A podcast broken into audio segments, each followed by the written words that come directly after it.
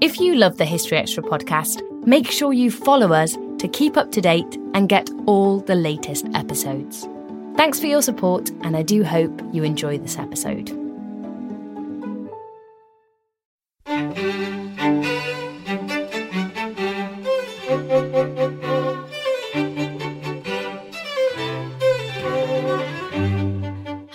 Welcome to the History Extra podcast from BBC History Magazine, Britain's best selling history magazine.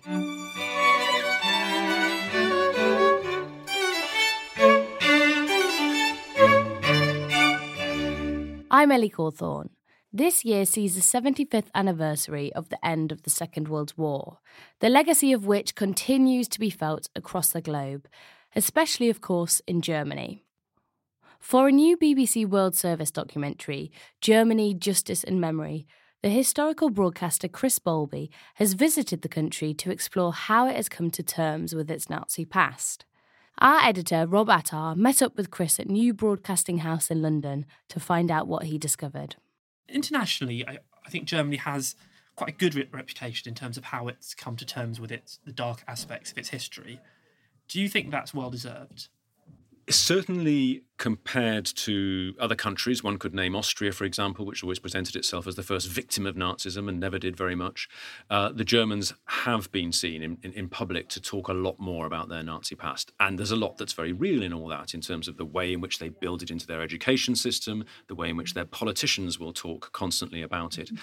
But what's interesting, if you look back at the actual reckoning in the broader sense than the judicial sense, there was a lot of talk of doing that earlier after 1945, but in practice, not very much of that happened.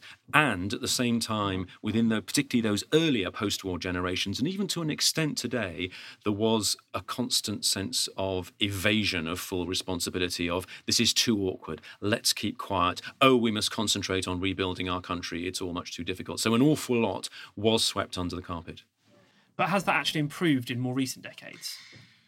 I think it's improved to an extent. I mean, partly, uh, some would say too late, of course. Many of those who were most directly involved and held senior positions uh, died before justice could be done.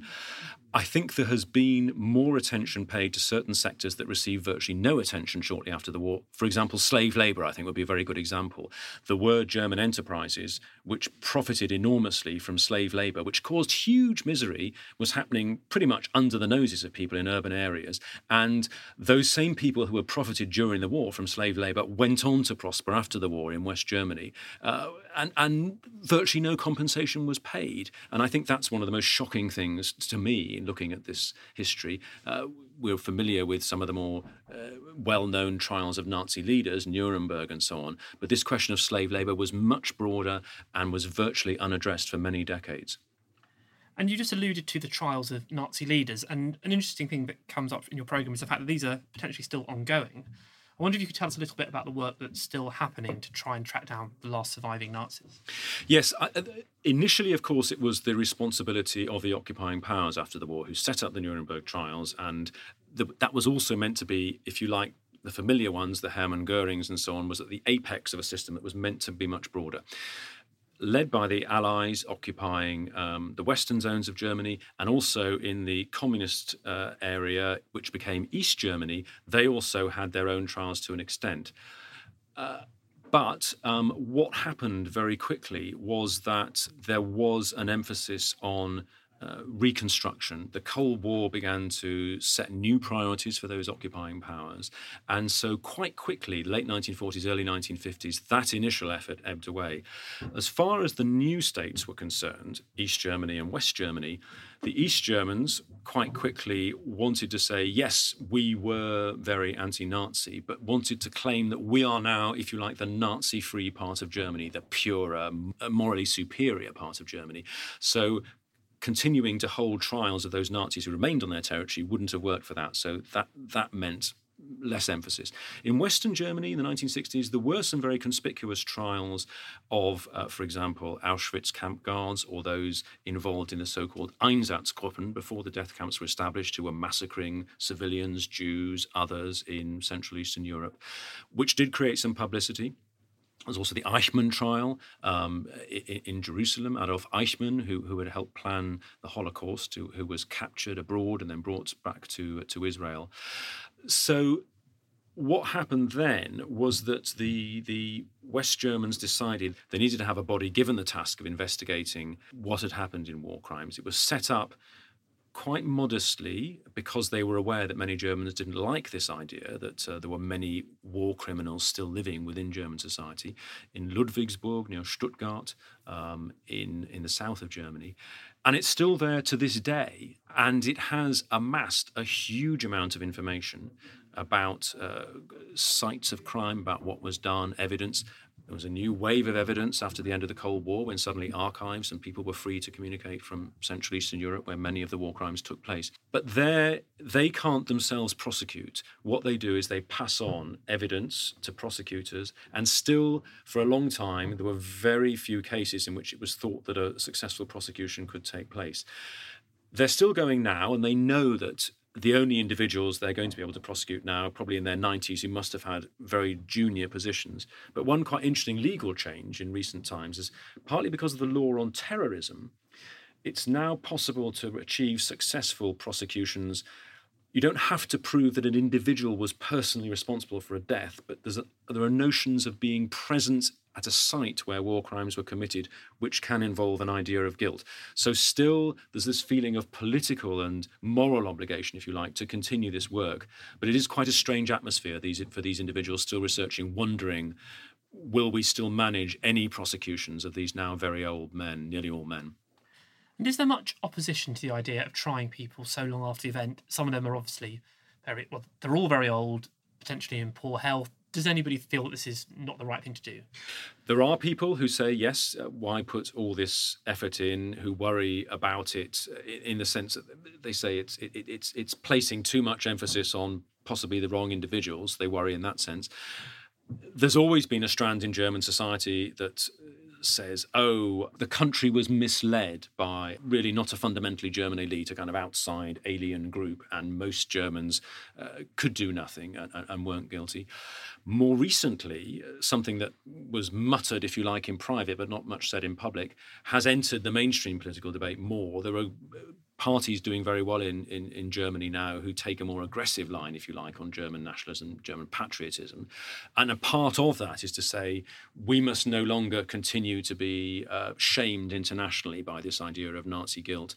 So it is that kind of viewpoint why are we going on with these prosecutions? Why are we going on and on about Germany and Nazism? Has actually become more of a matter of public debate in recent years in some ways. How far do you think the German people understand? The totality of the Holocaust. Something we've covered in the magazine in the past is how so much of it was beyond the death camps and beyond Auschwitz. Is that something that ordinary Germans know about? Slowly, I think they are learning more about it. I, but I think uh, the particular focus on, say, the death camps did for a long time buttress the idea that this was something that happened a long way away from most Germans, far away in the East, as it was termed. Uh, and it took a very long time for people to understand more of how the death camps were part of a huge complex that reached right across German society, and also that the persecution of the Jews and others ended in, in the horror of the death camps, but often began with very small steps that were happening within German society and that were visible to a, to a far greater number. The same uh, is true of other Nazi war crimes, uh, which are now become more to the fore, like uh, the persecution of slave labor, which was often happening in German towns and cities, pretty much in plain sight of, of Germans themselves. So I think slowly that's that's coming to the fore, and I think also what uh, German historians, German public debate, and indeed other historians from outside have been trying to understand more and more is how, if you like, the kind of lower level, more mundane kinds of support for totalitarianism, the denunciations that led to deportations, or the turning of a blind eye, uh, or just simply failing to see what was happening and, and people consoling themselves with the idea this was nothing to do with us, how that all sustained a system where the perpetrators might have seemed like a relatively small, almost deranged minority, but they could only do what they did because a much wider system and a society gave them some kind of, even if tacit support. And has this led to any kind of rift between the generation that supported Nazism, voted for Nazism, participated either directly or indirectly in the Holocaust, and then their children and grandchildren who clearly were utterly blameless in this.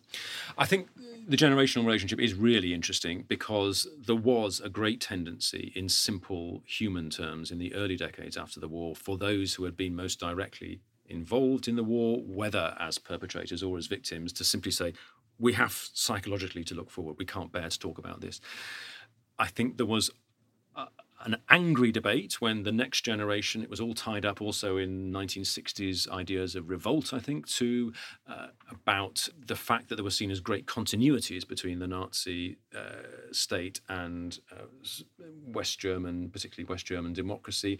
So that was all very acrimonious. I think, in a way, almost some of the most interesting reckonings have come perhaps through the, the grandchildren and, and on.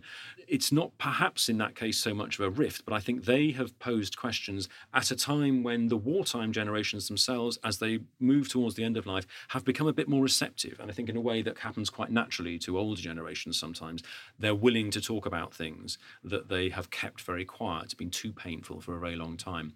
So I think the interrelationship perhaps between the grandchildren and the wartime generations has been very interesting and has also been culturally very fruitful. I think it's very interesting to look, for example, at film and TV and other media and indeed the, the question of memorials and art and so on as a way of tackling this whereas the judicial system has always struggled with this. Now some would say this is a this is a substitute this there really should have been a more thorough judicial reckoning but it's a lot of germans would say well it's better than nothing at least in educational terms.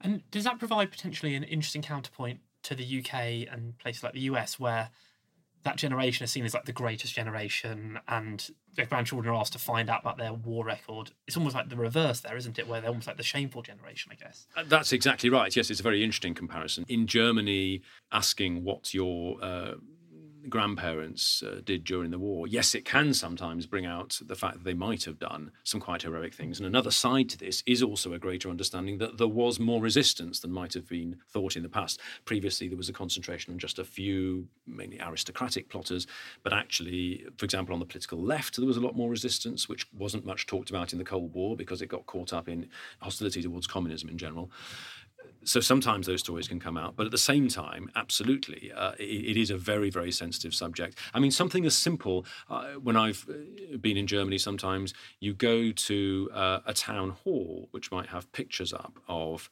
previous mayors, and sometimes one of the mayors will be in military uniform from the Second World War, and immediately, as, as, as a Brit, you look at that and you think, oh, my goodness, I wonder what that mayor was doing between 1939 and 1945.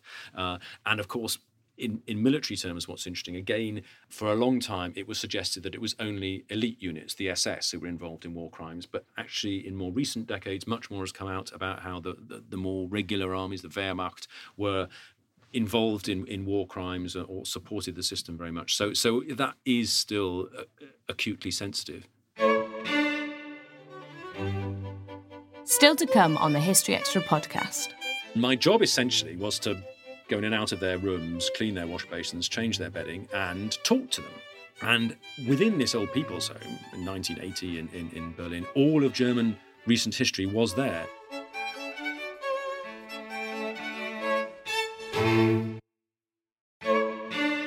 Something else that comes through in your program is memorialization.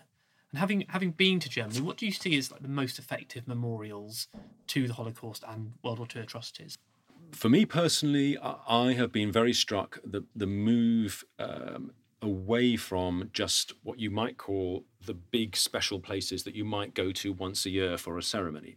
Yes, they have their role, and for example, there's the um, memorial very much uh, sited deliberately near the Reichstag in Berlin, uh, memorial to, to, the murdered European Jews, and, and now memorials to others, Sinti and Roma, uh, and others who were persecuted there for political reasons. And, and there was a great emphasis on doing that after the reunification of Germany because they were aware there was great anxiety. Would reunified Germany be again seen as a threat to the world, partly because of its history?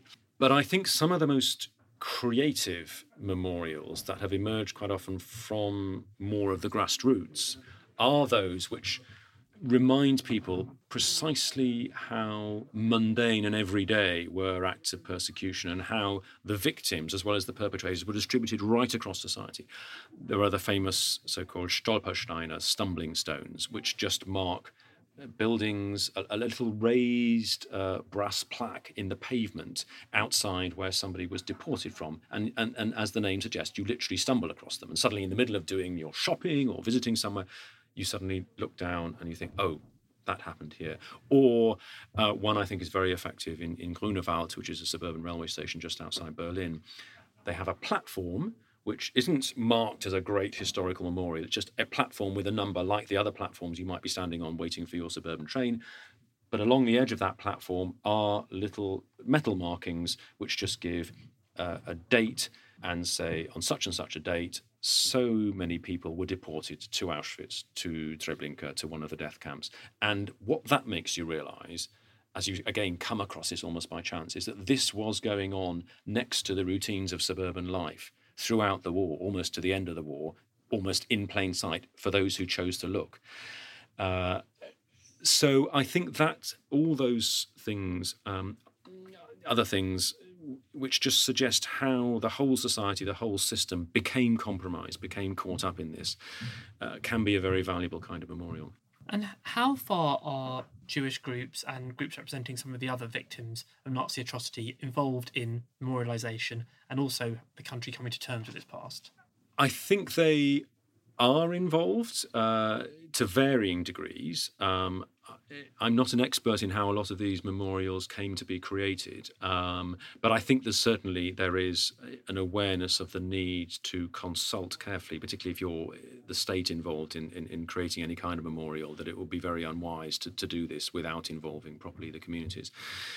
Uh, but I think again, when that's done well, that can be very effective. One really particularly moving thing which I came across making this program was a uh, memorial in Brandenburg, about an hour from Berlin, former East Germany, to the victims of early euthanasia programs, the first use of the gas chambers by the Nazis before they were used in the death camps, to uh, murder uh, those with learning difficulties, poor mental health, who were in the sort of horrific German euphemisms seen as unworthy of life. Again, this was happening in a town near to where people were going about their lives, dance halls, bakeries nearby, etc.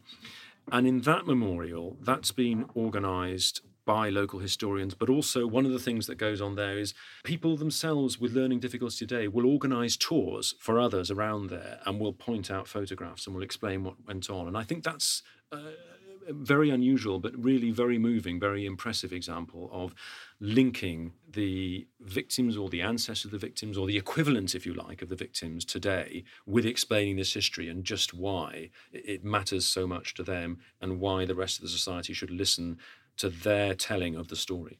And how pivotal a moment do you think it will be when the final, certainly adult survivors of the Holocaust are no longer with us? How much will that change the way Germany feels about its past? Inevitably it will be seen as a big moment in the same way that people notice the, the death of the last soldier to fight in the First World War, that kind of thing. It will be a landmark. But I think there will also be a great sensitivity around that too, in the sense of saying, look, this does not mark a point in which we stop remembering what happened there.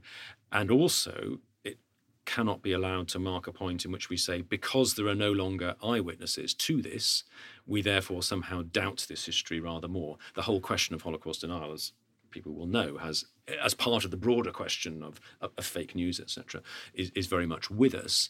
And and I think that the use of eyewitnesses has been very prominent in German education in terms of, of the victims but and indeed in terms of documentary makers trying to persuade those who were perpetrators sometimes to talk about why they became involved to the extent they did. That can be very effective when done well. So a lot uh, of the effort that's currently made, I think, is, is, is to preserve those testaments while they're still possible from those who are alive, to ensure that there is a carrying over of that sense of the bearing of witness in a way that won't mean that when we no longer have adults who were direct participants, victims, perpetrators, that's somehow seen as meaning that that history fades away from our consciousness.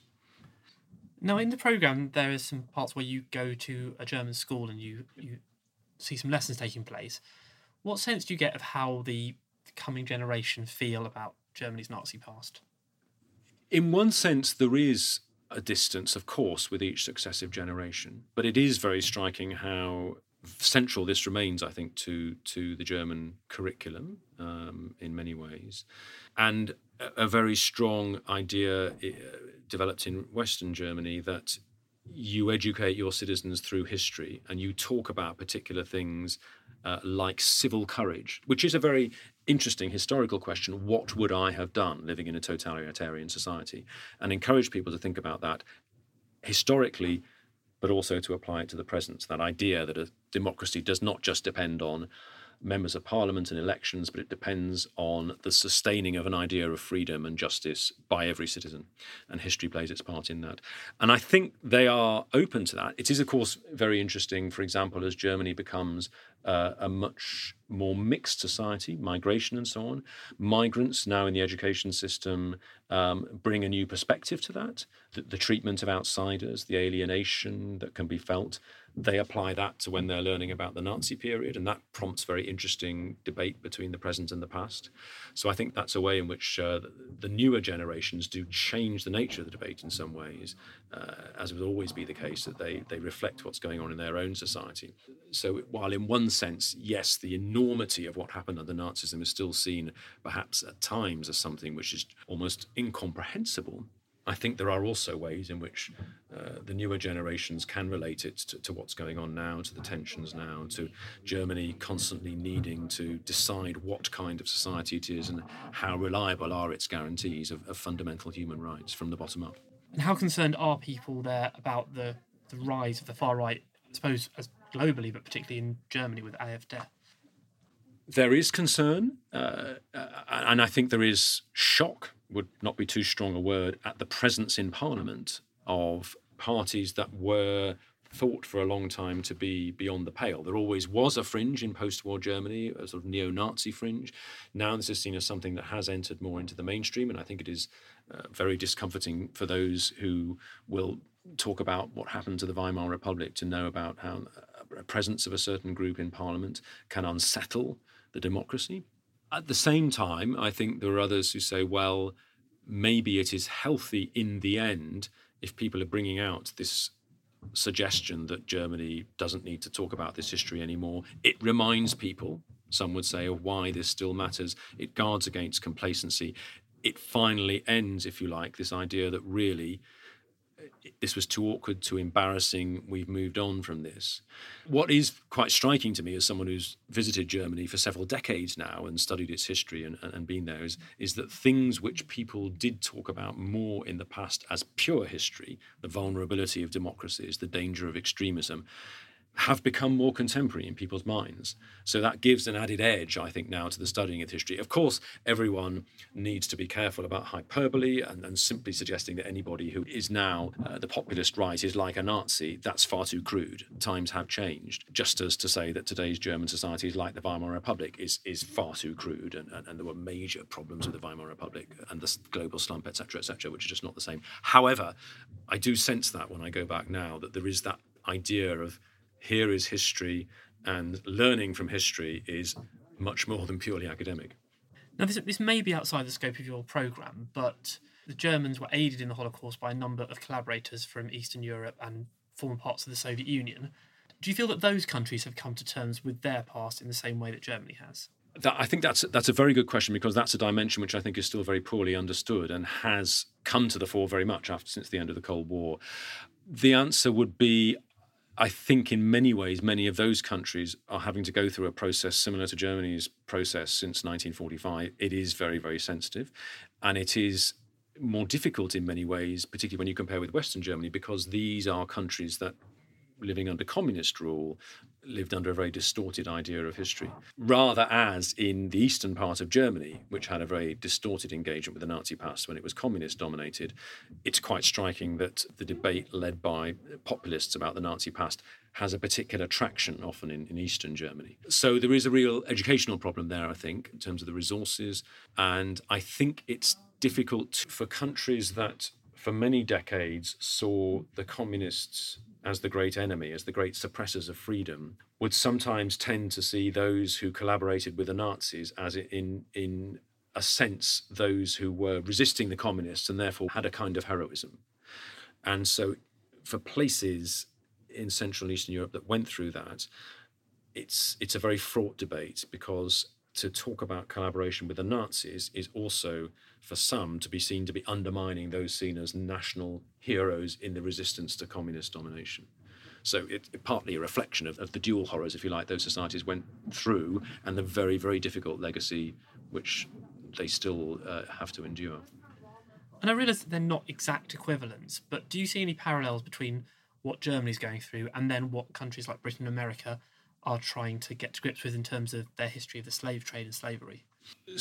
Certainly, I think you could make some comparisons. Obviously, as you say, they're they're very different in many ways. Um, it's perhaps more difficult in some ways for a country like Britain, the United States, used to the idea of being morally superior in the 20th century, and they you know they were uh, among the states which defeated Nazism, and it does make a huge difference if you have a, a national narrative that is essentially is about victories and being on, on, on, the good side of things in more recent history to to acknowledge the m- much less attractive sides of, of your past. Whereas after 1945, for Germans, they knew they were in no doubt, if you like, that the world saw them as a kind of pariah nation. Uh, and so that did lead to a tendency to to want to not talk about things. But I think it also meant that your starting point was a, position of, if not uh, contrition, at least an acceptance that this was a, a, debate which you had to have and the world was going to have about you, and there was no avoiding it. Um, whereas clearly in Britain and the United States, discussion of, of, slavery is still something which is argued about in, in terms of is this being used to demonize a country? did it only affect a relatively small part of the population? Was the whole society complicit in it in the same way in which Germans talk about nearly all of society being complicit in Nazism? Well, no, but at the same time, it clearly did reach uh, and influence and affect much more of the society than has perhaps hitherto been acknowledged. So these are difficult difficult questions for countries, uh, and we all know how much pride in history is something that politicians like to use. Well, the converse of that is when somebody says something about your past isn't very attractive. it, it is difficult, but I think is not the same as what the Germans have been through, which was really the idea that an entire society and civilization and culture had been morally compromised. Just finally, I wonder if you could tell us a little bit about what first got you interested in this this period of history. Mm. Well, I studied history and German at school, and then uh, had some time off before going to university, and ended up on a youth exchange scheme, German British youth exchange scheme, and um, was sent to work in an old people's home in Berlin. And the great thing about that, uh, as I discovered, it wasn't initially seen as very attractive work, but I'd worked with old people before, and so was quite happy to do that. Um, hard to imagine in today's very internationally minded German society, but in this working class district of Berlin, none of the people in the home spoke a word of English. So I was plunged in, uh, and they took great delight in, in correcting my very bad German irregular verbs. And my job essentially was to go in and out of their rooms, clean their wash basins, change their bedding, and talk to them. And within this old people's home in 1980 in, in, in Berlin, all of German recent history was there. There were uh, communists. It had been quite a communist part of town. There were communists who become Nazis and who'd fought on the Eastern Front. There were Jews who had survived the war. There were liberals who had seen their Weimar Republic world uh, smashed apart, but who still lived in amongst their books and their intellectual idea of a German culture of Goethe rather than a, the Nazi image. So I went round heard these life stories, talked to these people, uh, and discovered the variety of experiences. There were also um, younger uh, members of staff there who had lived through the end of the war as children and the aftermath. I mean, again, a, a story not well understood often in, in, in the West, but had suffered horrendous things. The women there who had suffered from the mass rapes by the Red Army when they arrived in Berlin, for example very reluctant to talk about it, but one of those things where you learn subsequently that the little bits to do with conversations, what they would and wouldn't say, were actually about their experience as, as young women at that terrible time.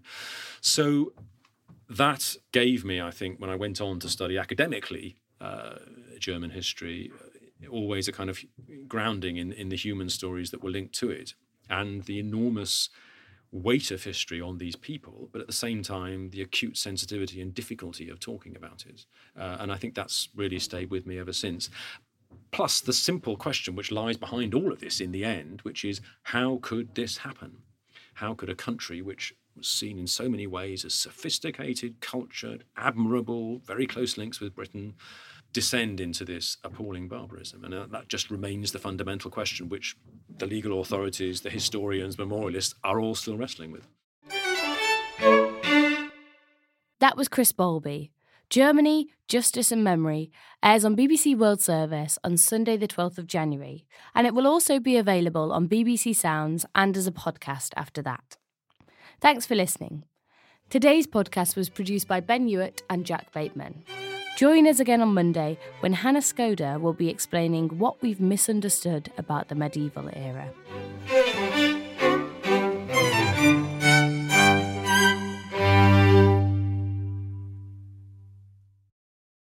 A collision between a Chinese jet and an American spy plane.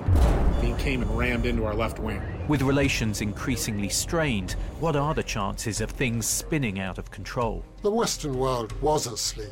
I'm Gordon Corera. I'll be exploring the friction in this most important of relationships and asking Has the West taken its eye off the ball? You cannot ignore China. From BBC Radio 4, this is Shadow War China and the West. Listen wherever you get your podcasts.